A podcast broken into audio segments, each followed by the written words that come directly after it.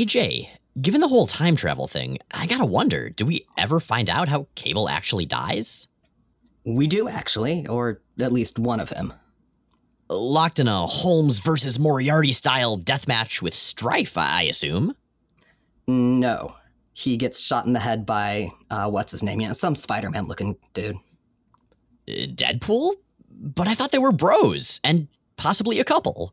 No, no, it's it's okay. Um, Cable actually helps Deadpool. Um, do it. Cable helps Deadpool kill Cable. Present Cable helps Deadpool kill far future Cable. Does Cable go evil in the future? Not that I know of. Then why would Cable help with that? Well, see, Deadpool needs Cable's heart for Stryfe, and I'm. You're, So Stryfe is involved. not directly. Anyway, modern Cable feels vaguely responsible for the whole mess because Stryfe is his villain after all, so he takes Deadpool to kill an ancient, decrepit version of Cable who's hanging out at the end of the universe just waiting to die Seems reasonable. on a Viking barge in outer space. What?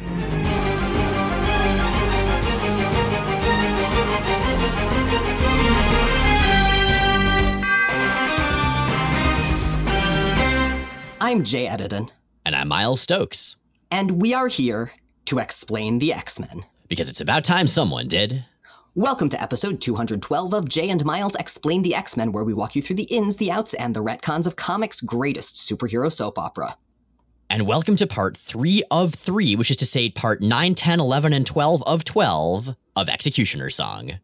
Technically, it's kind of part three of three, and it's kind of part three of four, because we are going to revisit all of this one more time after we wrap up the main story. But it's part three of three, at least, of covering the main event. You know, I, I was going to say, I, I, I was feeling kind of excited that this was about to be over, but I think I've gotten kind of attached to it. I know. I mean, having a bunch of different plot lines going on all at once and only kind of connecting and being mainly a context for lots of awesome punching and all of the villains you could possibly cram into a story hanging out, I'm going to miss that. And it's kind of nonsense, but it's also pretty epic, especially in the last bit of the story, where things really, really ramp up, up. And we get a lot of the kind of callbacks that I like, the kinds that are sort of oblique, but very much there, and more callbacks to emotional beats than to specific narrative moments. That said, X-Cutioner's Song does have a somewhat controversial ending, and we'll get to that, and your mileage may vary. Mine certainly has, even from time to time that I've read this story. And you know, when you say ending, it's it's funny because the ending of X-Cutioner's Song is something that is going to inform the next decade or so of X-Men comics and the mutant chunks of the Marvel universe. You know, speaking of, of ending and sort of whether it ends, because we, we we joke occasionally that it's still always Inferno, and X-Cutioner's Song and the ending beat of X-Cutioner's Song is going to have ramifications that inform basically the next decade of the X universe and in general of the the mutant section of the Marvel universe. Yeah, this story really does leave a hell of a legacy. I see what you did there, and I'm judging you for it. Okay, so we have like so much story to get through in these four chapters. So I vote we dive in and attempt a previously on X-Cutioner's Song. Professor Xavier was shot at a Central Park Unity concert by what appeared to be Cable, except it wasn't really. It turned out the gunman was Stryfe disguised as Cable, which wasn't hard for him since they look exactly identical aside from their individually questionable fashion choices. Now, Professor Xavier doesn't care right now who shot him because he's busy dying of a techno organic virus, you know, kind of like warlocks or apocalypses, that came from the bullet. Everyone else cares, though, and fortunately for them, Mr. Sinister, in a rare turn as a sort of maybe kind of good guy, showed up to let them know that Stryfe was, in fact, the baddie behind the gun. But before the X Men and X Factor knew that, they went after X Force, Cable's proteges, hoping to find Cable. And also because X Force are wanted criminals, X Force are now captured. Except for Cannonball and Boom Boom, who've been able to negotiate their freedom by helping the X Men and X Factor track down Cable and Stryfe. The rest of X Force, however, remains in the Danger Room in individual cells.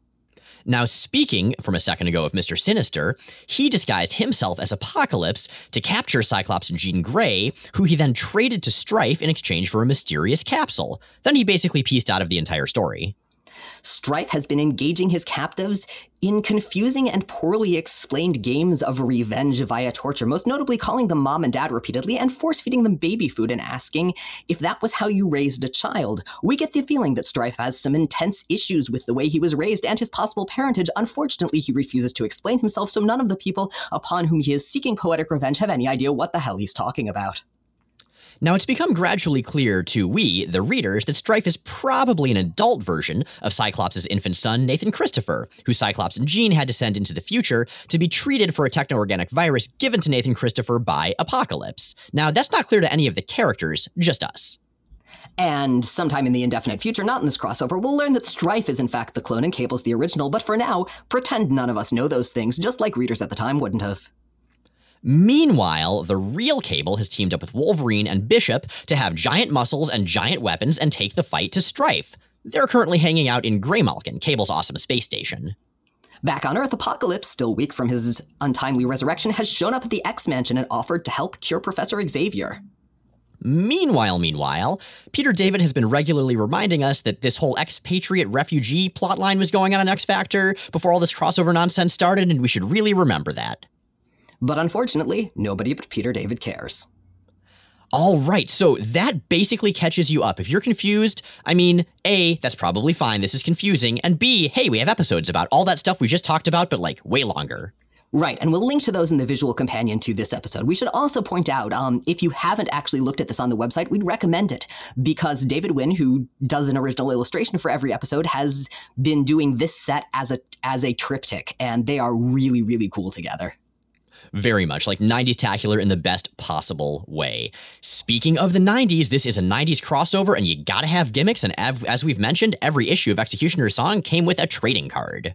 And all of those cards are from Stryfe's perspective, and therefore each labeled hunters or prey. Who have we got this time, Miles? Chapter 9 gives us Jean Grey and Cyclops, labeled as prey, and I kind of love this card because Cyclops looks kind of normal, but Jean Grey, who I assume is supposed to be telekinetically flying, she's really close to the ground, so it just looks like she's in the process of totally wiping out, having just tripped. Like, I don't know, it, it's really wonderful. So this again, and and for reasons that will come up later in this episode, um, I've been thinking a lot about birds and superheroes who act like birds, and this takes me back first of all to the the running joke on Waiting for the Trade about the Phoenix just acting like a bird and doing things like trying to pick fights with mirrors, and also to the which which then takes me to the idea of superheroes flying into windows, which I find really funny, like probably funnier than it really justifies. Warren Kenneth Worthington III, you watch where you're going. Aww. Yeah, see, it's always funny. And that brings us to the card from Chapter 10. Right, that's the Dark Riders, and they are hunters. Chapter 11 has Archangel, a hunter. And finally, the sparkly, pointy star of the show himself Stryfe, who is, unsurprisingly, according to Stryfe, a hunter. Also, he's definitely the smoldering badass hero who's probably got a fancy sword and dark flashing eyes, and he's bound on revenge to all the people who wronged him. And nobody understands him but you, Diary. It's true. It's true. Which brings us to Uncanny X Men number 296 Crescendo. Like the other Uncanny issues, this is written by Scott Lobdell with pencils by Brandon Peterson and inks by Terry Austin. And we've been doing this the entire crossover and often do it in our show in general, but we're definitely going to be moving around certain plot points just so we don't go back and forth and back and forth and essentially recap the comic and be very boring. So we'll start out, even though the issue doesn't, at the Xavier School. There, Beast has finally extracted Stryfe's bullet from Xavier and working in parallel with him on the other side of the Atlantic, Moira MacTaggert has been able to extract the computer code responsible for his disease. And I love this part so fucking much because you'd think it would be like, you know, A's and C's and T's and G's or something like that. No. No, no, no.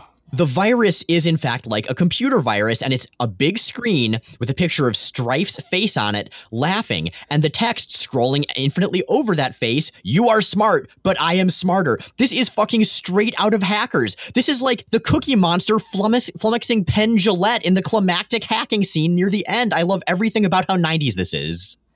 Oh man, I was gonna ask what Stryfe's hacker handle would be, but no, it would obviously just be Strife with a Y. It totally would just be Strife with a Y. Maybe that's how he got started. Maybe he was a renegade hacker played by Jonny Lee Miller in Earth 4935 or whichever one it was.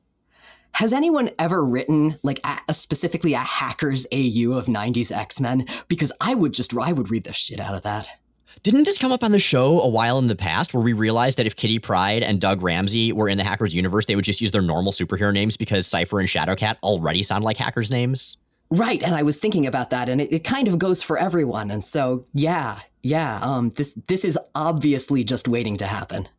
I love everything about this plan. Apocalypse loves, loves everything about the plan where he finishes regenerating, having made his big declaration about saving Xavier at the X Mansion in the end of the last chapter. Apparently, he then just sort of like fell over. But I love the art here. We sort of see his non armored parts emaciated, rebuilding themselves like these gross bubbly blue spider webs. It's really visceral. Like there's a lot of cool, gross stuff in 90s X Men comics. And I know that sounds weird, but getting the grotesque to look both engaging and horrifying simultaneously, having it draw your eye and at the same time repulse you, that's a skill. And a lot of these artists of this era do it well.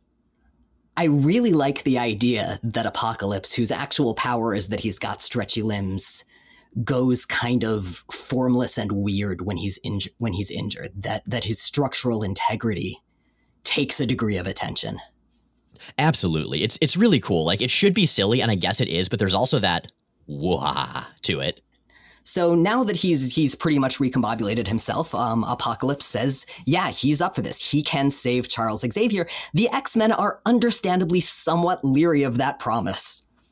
Interestingly enough, Archangel, who hates Apocalypse like so much, you guys, believes Apocalypse can do it and explains why.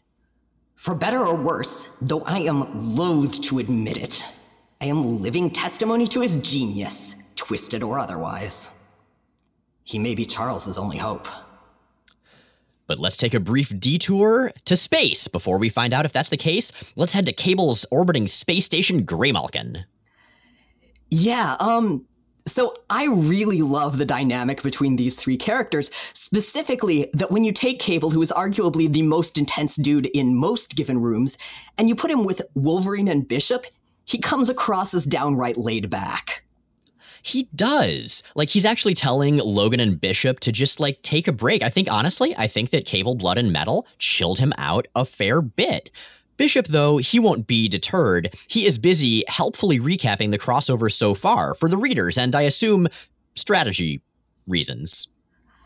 I mean, that makes sense to me as a thing that Bishop does, because not only is he constantly in strategy mode, but for him, you know, he's revisiting these bits of history. He's trying to process events that for him are the past and resituate them in his own present. So Bishop as kind of continual recap guy makes sense to me.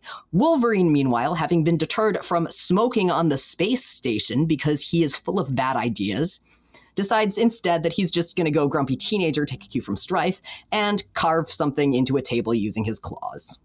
I'm pretty sure he's just carving the name Slayer into it. Are you sure it's not the Stussy S?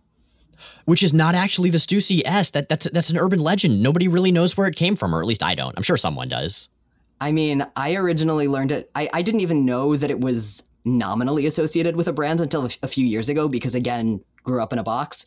But I, I originally learned it not in con- context of S's, but that it was a way to draw like things twisted together. Mm-hmm. Uh, listeners, if you grew up in the late 80s or early 90s, you know what we're talking about. Otherwise, uh, that's why Google exists. No, no, we'll stick one in the visual companion.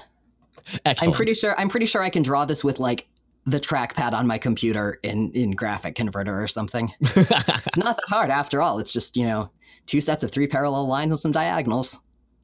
Speaking of parallel lines and diagonals, like the ones in Stryfe's armor, let's check in with Stryfe's base, where at the end of the last scene, we saw Cyclops apparently having inadvertently killed Jean Grey with his optic blasts.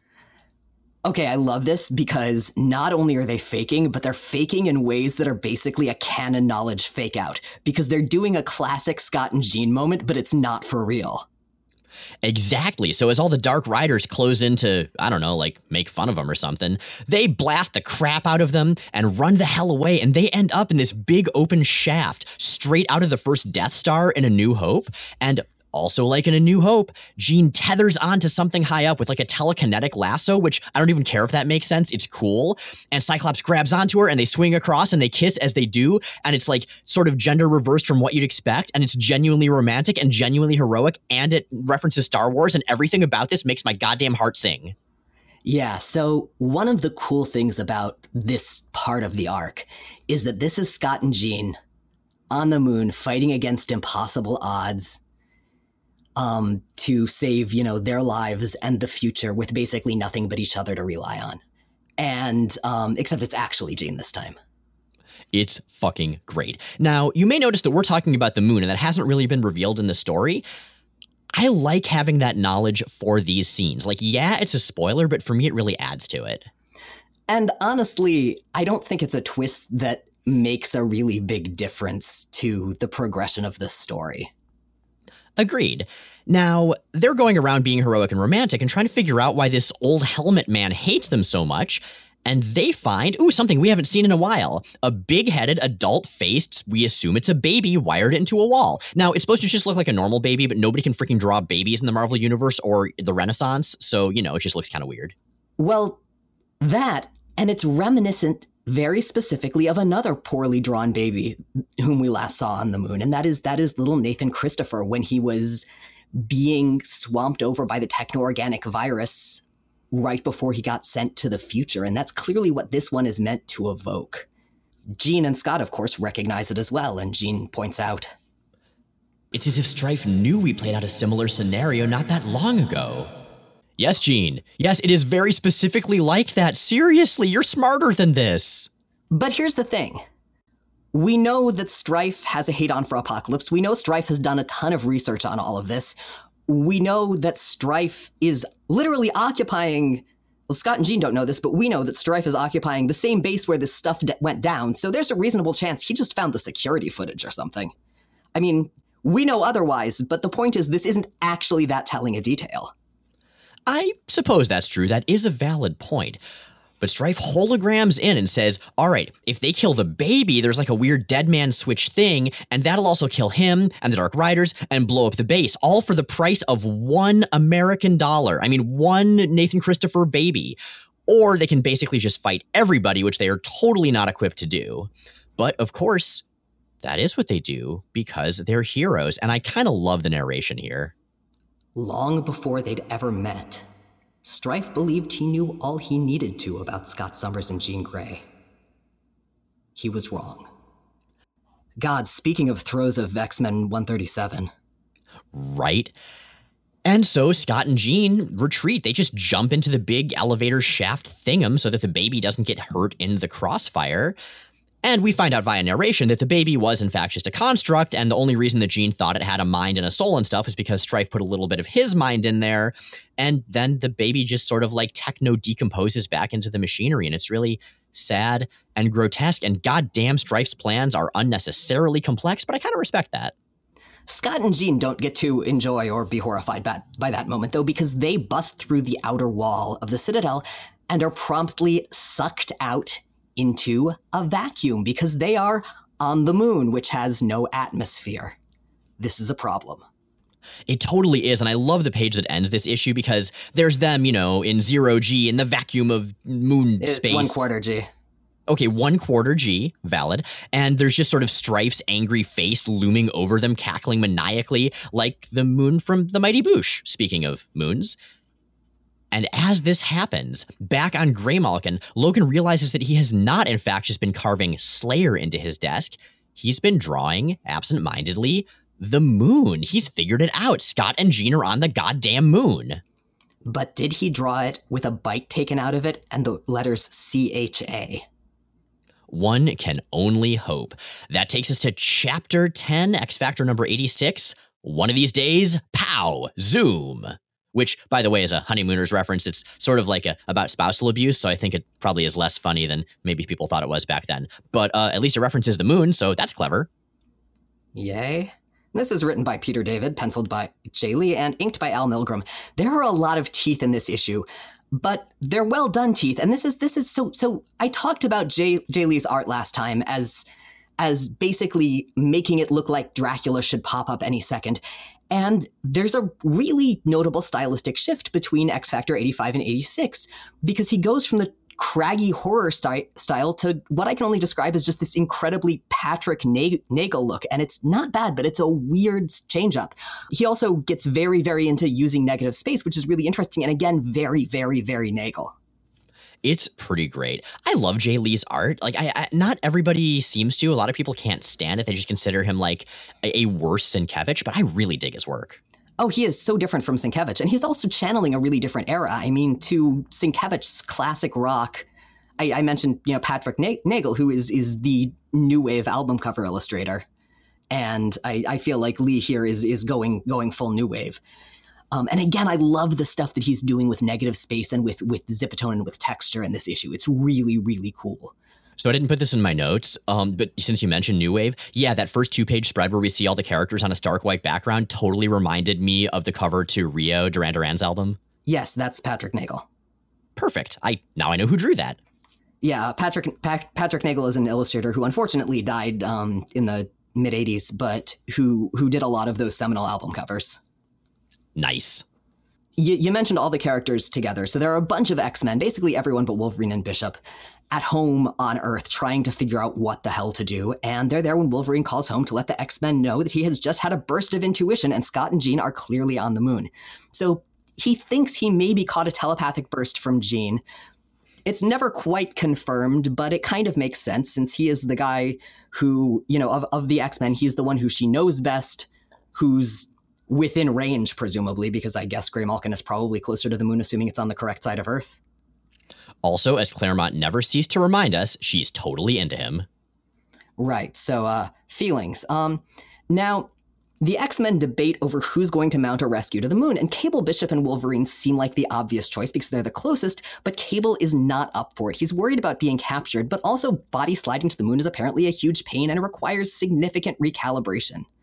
Wolverine is not convinced. How long will that take? To which Cable responds, if I do it myself, about 20, 25 minutes. And if we help, an hour and a half. God, I love that dialogue. I just love that Cable gets to be all snarky with Wolverine and Bishop. But I totally get it because sometimes with complex stuff, it's easier to just do it yourself than to walk someone else through how to do it if you need to get it done fast. It's not like this is a long running internship. This is, you know, a one off adventure. Cable can handle it. I'm just imagining Cable with an intern. That job would suck so much. I mean, that's basically Cannonball. Oh, yeah. Well, that probably is why Cannonball's job sucks so much. It really does. Now, while while they're snarking in space back on Earth, Storm and Alex are basically the de facto team leaders right now, or the, they're the leaders of the two teams who are, are active at the moment, and they are considering strategy.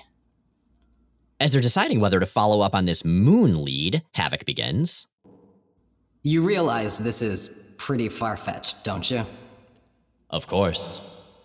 The odds on this panning out are slim. Of course. We're going to do it anyway, aren't we? Of course. Yeah, I figured. Any thoughts on the strike team? Of course.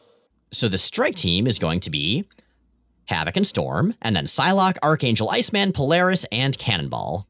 But first, Professor X is still dying because he doesn't care who's on the moon. He's got a techno organic virus, damn it. And that means it is time for Apocalypse to do his thing. Well, one of his things. He's got a lot of things. And Archangel tries his best to be very serious and menacing, but Apocalypse is Apocalypse who is is is usually like kind of tries to be above it all, but here he just goes goes in for for sinister levels of smug and man, I am so here for it threats. Consider me duly intimidated. We also get a bit of amazing, amazing throwaway dialogue from Havoc and Archangel, which Havoc says, I say we watch him like a hawk. And Archangel replies, Alex, I do everything like a hawk. Here are some things, based on this logic, that Warren Kenneth Worthington III definitely does. Archangel mostly eats rodents. Archangel regurgitates pellets, owl style. Warren basically shrieks all the time. We already know he decapitates his prey, which is apparently very much in character. But we didn't know that Warren Kenneth Worthington III has no sense of smell. I'd like to think that if someone throws a towel over his head, he thinks it's night and goes to sleep. Sometimes he gets his ass kicked by a bunch of crows, which, oh, right, remember the Blackbird story from X Factor? There you go. Now, this is a theory that's impossible to verify because there really is only one archangel, but there's a type of, of hawk called a Harris hawk, and they do this thing called stacking, where a single hawk will perch on a cactus, and then one or two more will stand on its shoulders, and then you know the next shoulders, etc., in order to get a better vantage to watch out for predators and potential prey. And presumably later on, they they pull on a trench coat over all of them and go to a job at a bank, but or try to get into an R-rated movie. Um, apparently, there's a kind of Australian hawk that deliberately spreads wildfires. Warren, God damn it! Come on, come on. Oh, oh. Also, regionally, and this this kind of fits to me because this is this is within his his uh, swooping grounds. This spring, there was an epidemic of hawks dive bombing people and clawing their heads in Connecticut, which is totally something I can see Archangel doing. Warren Kenneth Worthington III, you stop dive bombing the mailman this instant. Okay, back to confirmed behaviors of Warren Kenneth Worthington III. When he is attempting to mate, he will circle um, around his, his intended mate and scream before engaging in mock combat and then plummeting toward the ground. That sounds about right, actually, yeah.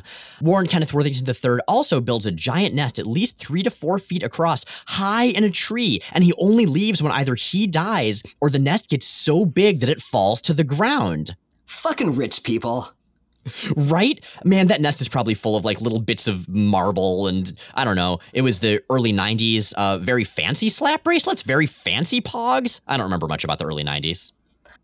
Now, while researching hawk behaviors for this, this incredibly important and deeply relevant sidebar, I also stumbled across a, a species of hawk called the, the uh, ferruginous or ferruginous hawk, and they have really goofy facial expressions. They're great. And after seeing a montage of them, I would very much like to see Warren Worthington III, the deadly archangel, um, portrayed in the manner of, of one of these silly fuckers. Are you there, Marvel? It's us, Hawk Facts. Anyway, back to Apocalypse, who is is there to fix up Charles Xavier, and his way of doing that is by amping up the techno-organic virus beyond the point where it can replicate properly, um, so that it will jump to him to Apocalypse. Um, and somehow, I guess Apocalypse is poisonous, but um, it works, so that's cool. Oh yeah, that that scans. I, I remember when I was taking science classes back in science school, we talked a lot about exactly this scenario. And Apocalypse is is just extra handy this episode because he finds out what the X Men are planning and just mentions that, oh, well, he happens to have a ship nearby that can take them to the moon. It's called the Big Whale, at least in the original translation of Final Fantasy IV. That is absolutely a lie.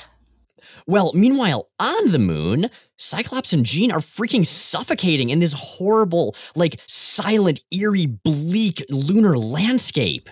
Yeah, this is this is a bleakly, eerily wordless page, and it makes really tremendous use of both detail shots and, and texture. And it's a really effective and stark shift from Peter David's dialogue heavy standard, enough that when air comes back and with it word balloons, the relief in that moment is almost palpable. Do you ever do that thing in movies where when characters have to hold your breath, like you also hold your breath? I mostly do that during Star Trek for the Voyage Home, yes. I find myself doing that with this scene right here. Like, even though I'm setting the pace because it's a comic and that's how you read it, like, I, I almost don't want to go too fast because I want to be there with the characters. I can't not be. You know, I talked about Lee's use of negative space in this issue. And this page is, I think, kind of the signature example of that, the place where it just really stands out. Not only negative space, but the, the panel arrangement and the way they sort of collapse onto and into each other. And the way Lee uses a bunch of detailed shots laid out kind of haphazardly to be really frantic and disorienting um, but also kind of almost slow motion. It's a lovely sequence. I'll stick that in the visual companion. You should take a look. It's really cool, and it's a really good study in a very specific type of storytelling that you don't see a ton in X books because, as we all know, they are very, very word heavy. And those words do come back, as does a little bit of oxygen, when suddenly there's a bubble of air and a voice around them. That's right, it's Strife, and he's brought a telekinetic bubble and with it, a full dose of smarm. Well, well, well. Isn't this cozy. Uh, not really, no. So Stryfe says, Hey, I got a deal for you. If you beg, as children would beg their parents who have abandoned them when those children feel all alone, not that that's related to anything, then I will save you. And Scott and Jean basically say, No, you're creepy. We would rather die. Luckily, help is on the way because Wolverine, Cable, and Bishop got bored and decided to just go ahead and go to the moon after all. That's good. But we're immediately swamped by the Dark Riders. That's bad. But what is good is the fact that this issue, up until this point, has just been cutting back to these single, almost identical panels every few pages of Cable whittling a piece of wood, Logan holding up a poker hand, and Bishop staring off into space. And it's identical every single time, except that the block of wood Cable's whittling, he slowly whittles into a figurine of Domino. Well, okay, technically the the suit of one of Wolverine's cards changes between one of the panels and the other. But it's just a wonderful little like wry Peter David passage of time humorous bit. And the dial this isn't verbatim, but the dialogue when they decide to stop that is pr- this is pretty close to I'm bored. You want to go to the moon? It's great. I feel like we should use that phrasing more often in our day-to-day lives. I mean, I do. Excellent, excellent. And because it's Peter David, we've got to slip in one final reminder that this is X Factor, damn it. So Madrox realizes that something may be wrong because at the hospital, um, his duplicate who was watching the expatriates is no longer in mental contact with him because he's been knocked unconscious. But that doesn't matter. So on to part 11? 11. This is X Men number 16, Conflicting Cathexes. Shouldn't And- it be Cathexes? It might be cathexes. I don't know how to pronounce it because it's a word that I just learned. Well, if, if the singular is cathexis, it would be cathexes. I suspect you're right. According to Wikipedia, what a cathexis is, is in psychoanalysis, cathexis is defined as the process of investment of mental or emotional energy in a person, object, or idea. This is a Freudian concept. Uh, originally, Freud used a German word for it. It was later translated into cathexis, which means what I just said. Apparently, there's some criticism from traditional Freudians that cathexis makes it sound like way more epic than it actually is, and the word Freud used translates more directly to just interest. But anyway, it's also important to disambiguate, which Wikipedia does for us. Cathexis is a genus of longhorn beetles. Cathexis is an episode of Star Trek Voyager, and Cathexis is a race of sixth dimensional beings from the DC universe. Here it's just a cool title. Well, and also one that I think is fairly accurate to what Stryfe is doing. Absolutely. And the person who tells us about these cathexes is Fabian Nicieza, writing again. Pencils are by Andy Kubert and inks by Mark Pennington, and also Andy Kubert inking himself toward the end of the issue. And we're going to jump right back into Stryfe's base. And I love our opening location setting caption. We don't get a lot of those in the post Claremont era, but this is a real good one. Stryfe's moonbase. From the outside, it is a miracle of elegance and grace, an architectural wonder which speaks volumes for man's capacity to learn, build, and prosper. From the inside, however, it succumbs to his basest instincts. It breathes with primitive passions anger, hatred, and unrelenting violence. Man, the Lunar Tourism Board might be taking the wrong angle here, but the narration continues as Cable, Wolverine, and Bishop face the Dark Riders and an army of generic Strifian goons. For these three hard bitten men of war, further talk is unnecessary. They know they are outnumbered and overwhelmed, but they know too that they are the best at what they do. Which is lots and lots of extreme violence. And so they fight and fight and fight against the Dark Riders and all the soldiers, and it's not going so well. They are like way the fuck outnumbered, and Wolverine goes down. His ribs are shattered, which adamantium, whatever, let's not think too hard about it. Well, maybe they're shattered around the adamantium or contiguous to the adamantium. How much the adamantium is parallel to or inside them versus infused into every cell varies wildly. This might be one of those moments where there's, you know, parallel adamantium bone structure or just adamantium cores. And Wolverine reassures Cable that his healing factor is kicking in, but Cable is not super impressed. So that means you'll be nice and healthy when we're overrun and killed. Damn, Cable. But that's not what happens because it is time for a big damn hero scene. It is time for the cavalry. It is time for that strike force we mentioned before. And it is time for Storm to sound awesome. Death is not an option you should be considering today, Cable. As always, the X Men fight together, and they fight for life. and this is specifically a callback, I believe, to Cyclops' first line in the issue where Xavier is um, infested with a brood parasite. Ooh, nice. I totally didn't catch that. And this may not be like the best, most memorable dialogue in the world or anything. It's fine. But I love scenes like this. We've talked about this on the show before. For me, it always takes me back to like Final Fantasy 9 or 4 or Skies of Arcadia, where like every NPC you've ever met, they all show up in their airships or whatever to like help you out when you're facing impossible odds against some giant boss. And that is this, and it is great. Yeah, it's the Millennium Falcon swooping in toward the end of Star Wars. It totally is.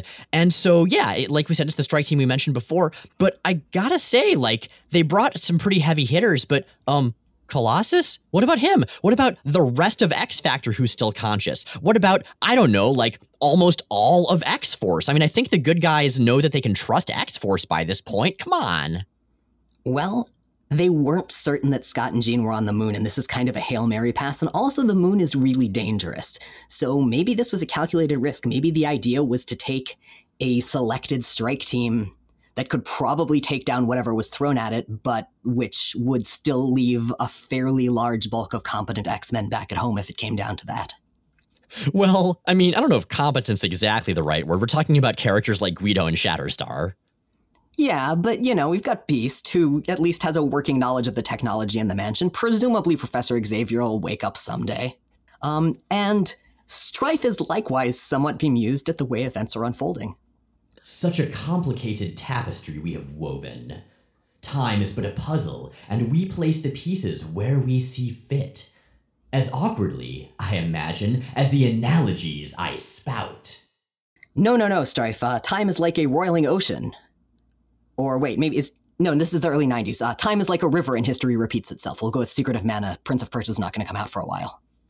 There we go. So Stryfe grabs up his captives, who he refers to as Mistress of the Future Storm and Father Misery. I love his epithets. I love that they're different every time. I love that he just makes up these ridiculous goddamn heroic epithets for everyone he meets. Like I am I am really here for that. Oh man, he's like Varric in Dragon Age, but like uh, way more fucked up.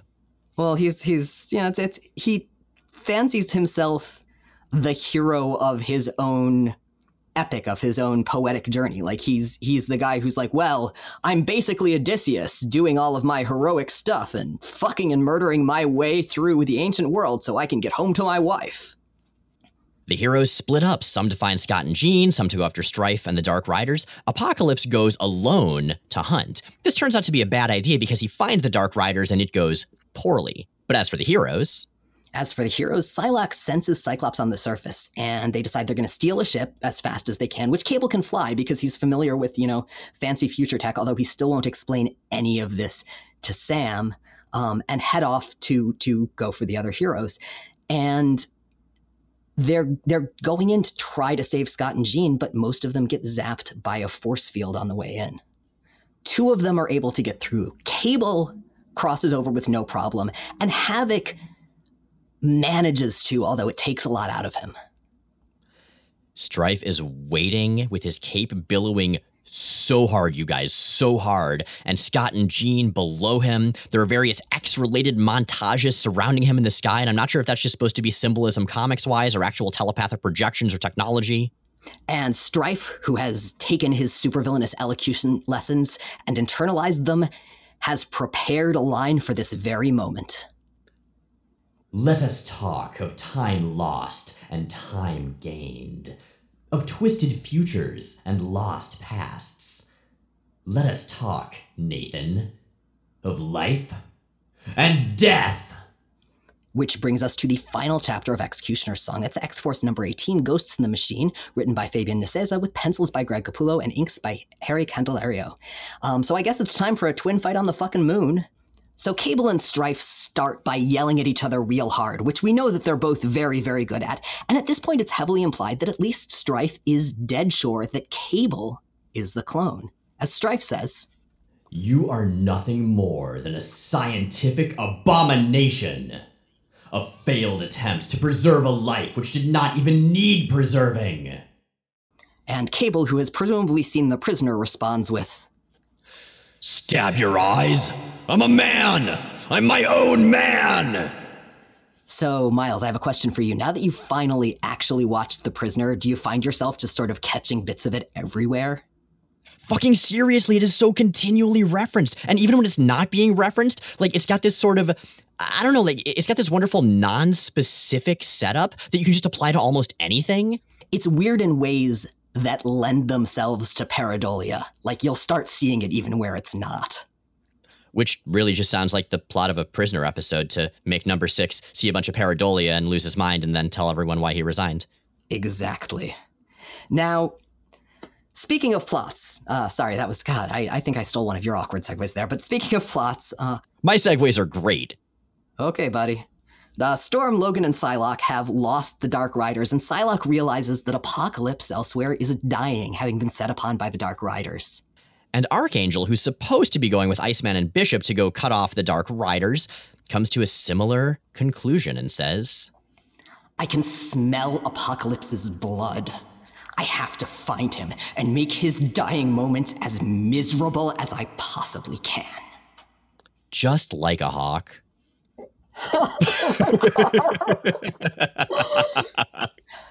so apparently what a hawk would do in these circumstances is track apocalypse down to just briefly gloat and then walk away and refuse to kill him cleanly. I was really kind of expecting him to just like follow apocalypse around and mock him the entire time but it was it was pretty low-key gloating. It's actually quite mature on warren's part.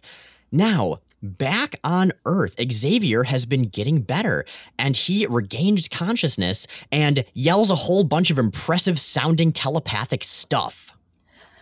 Inside the machine, the virus did it. Inside the machine is a man.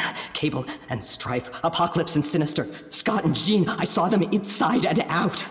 The dreams, the plans, they're all designs, grand designs, machinations of a sort, and all of us were all ghosts in that machine. Scott and Jean and Cable and Stryfe, all of them linked to us in love and hate, but most of all linked t- to each other in blood. I fucking love that. I also have to wonder if the mention of this grand design might have been the bit of X Men that Ed Piskor got the subtitle for his comic from. That seems extremely likely. We know that this is an era that he really loves, and yeah, that that makes a lot of sense to me. And Xavier is going to refer back to this one more time when he's a little more lucid um basically that that he briefly connected to everyone's mind in his fevered state and suddenly realized all the mistakes that they've all made and that they are building up to form a big tragic destiny which takes us to cable and stryfe. And cable very obviously does not stand a chance in this fight. And stryfe knowing that he has his opponent completely outmatched takes the opportunity to gloat like the fancy villain he is I have watched you throughout our lives with an almost fraternal amusement, Nathan. As you went to and fro, as you played the part of rebel savior in our time and mysterious renegade mutant benefactor in this one, I always wondered what fires fueled you, what passions drove you to act as you did, in ways so different than I. And now, after all this time, through time, I finally have my answer. You have been stoked by desolation, by isolation, by failure. Um, actually, Stryfe, it's because Slim and Red raised him upright. But that's going to be irrelevant for a while yet. Now, a wild card has entered the fight, someone whom Stryfe didn't account for, and that is Havoc, who was able to get in along with Cable because the force field which filters Summers's was permeable for him because Stryfe basically forgot that there were Summerses outside of his own immediate family. I do like Havoc's commentary on this. Kicked me pretty hard for not being Scott, but I've always done a good job of that myself. Havoc also does a good job of distracting Stryfe with his own arrival, enough for Scott and Jean to break free of Stryfe's telekinetic control, and they try to talk Stryfe down. It's over, Stryfe. Whoever, whatever you are, it's over. It's time to stop this cycle of pain. We can work to heal your wounds, whatever they are. Let's work them out together. Stryfe is briefly tempted, um, but he decides that they just betray him again and that he's going to go out just as he lived, super passive aggressively. I'm not the guilty one. You are. All of you are. I leave you what you left me A legacy of hatred, a legacy of decay, a loss of hope, a loss of life, a pox on all mutant kind! Stryfe starts to telekinetically pull down the tower, and Cable decides it's time to end the whole vicious cycle once and for all, Terminator 2 style.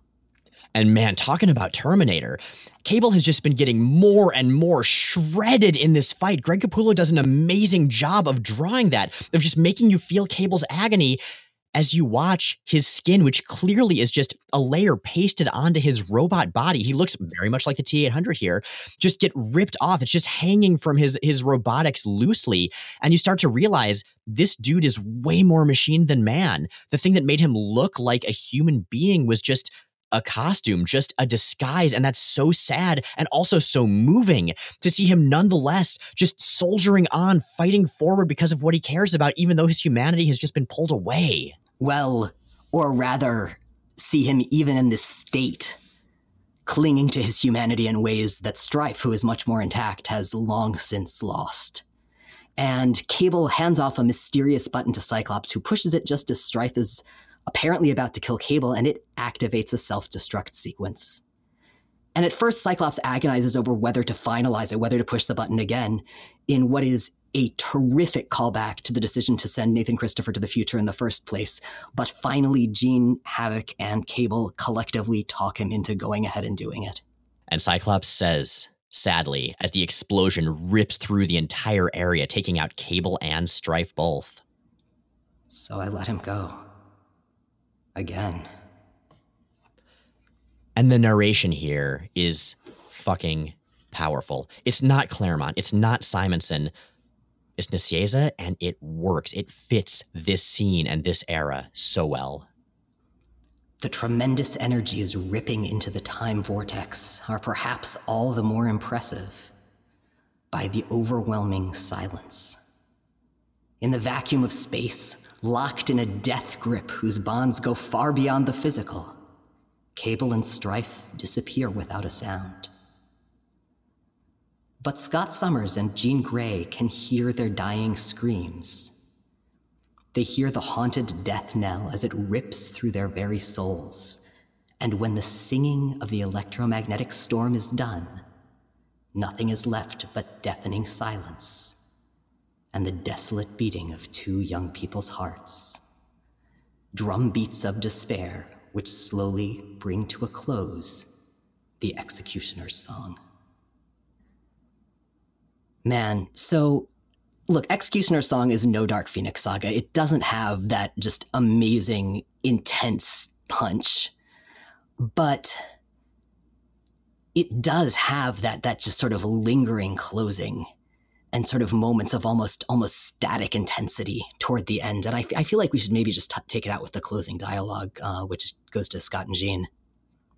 And as they watch Cable and Stryfe fade, Scott says, In order to save us all, we had to sacrifice him. A second time. Scott, no, you you don't think I don't know, Jean. I don't know if we'll ever be sure. But I do know this. I'm going to spend the rest of my life thinking about today. Thinking about him and wondering. God help me. I'll never stop wondering. Thankfully, Cable's gonna be totally okay. But Scott doesn't know that now, and I really buy his reaction, having just gained his son again, having just realized it at the end and then losing him.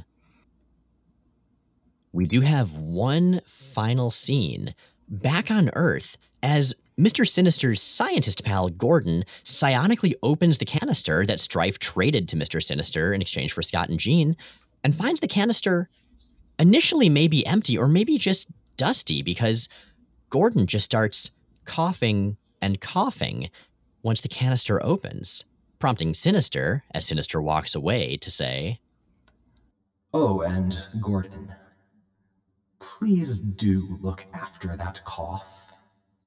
Ooh, Sinister got the Maria ending. You'd better do something about that cough. The Maria ending is my favorite Silent Hill 2 ending, and I really love that as we were writing our independent notes, we both made reference to that in this exact spot. I mean, how many times have we played through that game together? Like, it's it's got to be in in the in the double digits at this point.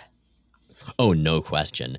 But this right here, this is going to be the bit of story that leads into something that's going to, in some ways, define the 1990s plot wise. Well, except for Age of Apocalypse. That sort of skips it. Right, because what is in that canister is the legacy virus, which we're going to be looking at in a lot more depth very soon. And in general, we're going to look back over the X-Cutioner Song one more time before we move on. But for now, you've got questions. The Jack of Spades asks on Tumblr. Marvel's producing a promotional comic for visitors of the 2026 Indiana State Fair held in Pawnee, Indiana. The comic will include a main story with a few backups. Marvel has decided to take pitches from prominent Pawnee locals for the backup stories. These locals include Indiana Governor Leslie Knope, Indiana Representative Ben Wyatt, Superintendent of Pawnee National Park Parks Ron Swanson, Mayor Gary Gergich, and former children's entertainers Andy Dwyer and April Ludgate Dwyer. What are their pitches? Oh, the Jack of Spades. It is. I, I just want to say that it is really adorable that you seem to think that anyone but Ben Wyatt would get to weigh in. Because what absolutely and unquestionably happens is that Ben Wyatt monopolizes the entire pitching process, just obsessing over obscure X Men minutiae and wasting time to the point that the comic just ends up having to be a reprint of the Texas State Fair one with the dialogue rewritten at the last minute. Because you know he would. God damn it, Ben. I wanted to see what Gary would do. Well, Gary would have done it beautifully, but no one would ever give him a chance anyway, so. Secretly a Summers asks on Tumblr When the witness first appears in X Men, sitting in his prison, his throne is surrounded by several women who are just sitting there. What is the point of the witness's prison wenches? Okay, so these two women who look kind of like twins or something and don't really look up, well, they must also be high security, superpowered prisoners since they're in this place. In fact, they are far more ruthless and far more powerful than the witness himself. But the thing is, he just kept freaking going on with these like Cajun accented sentence fragments about how tired he was and how he needed lumbar support. So they decided it was easiest to just let him have the big chair just so he'd shut up and to themselves then sit on the floor of the cell, which actually is made of a surprisingly comfortable future alloy. So there you go. Alternate possibility. In Bishop's timeline, they've had to rebuild a lot from the past, and they mistook a set of Frazetta illust- illustrations for actual pictures of the penal system and rebuilt based on that, and those are the prison guards.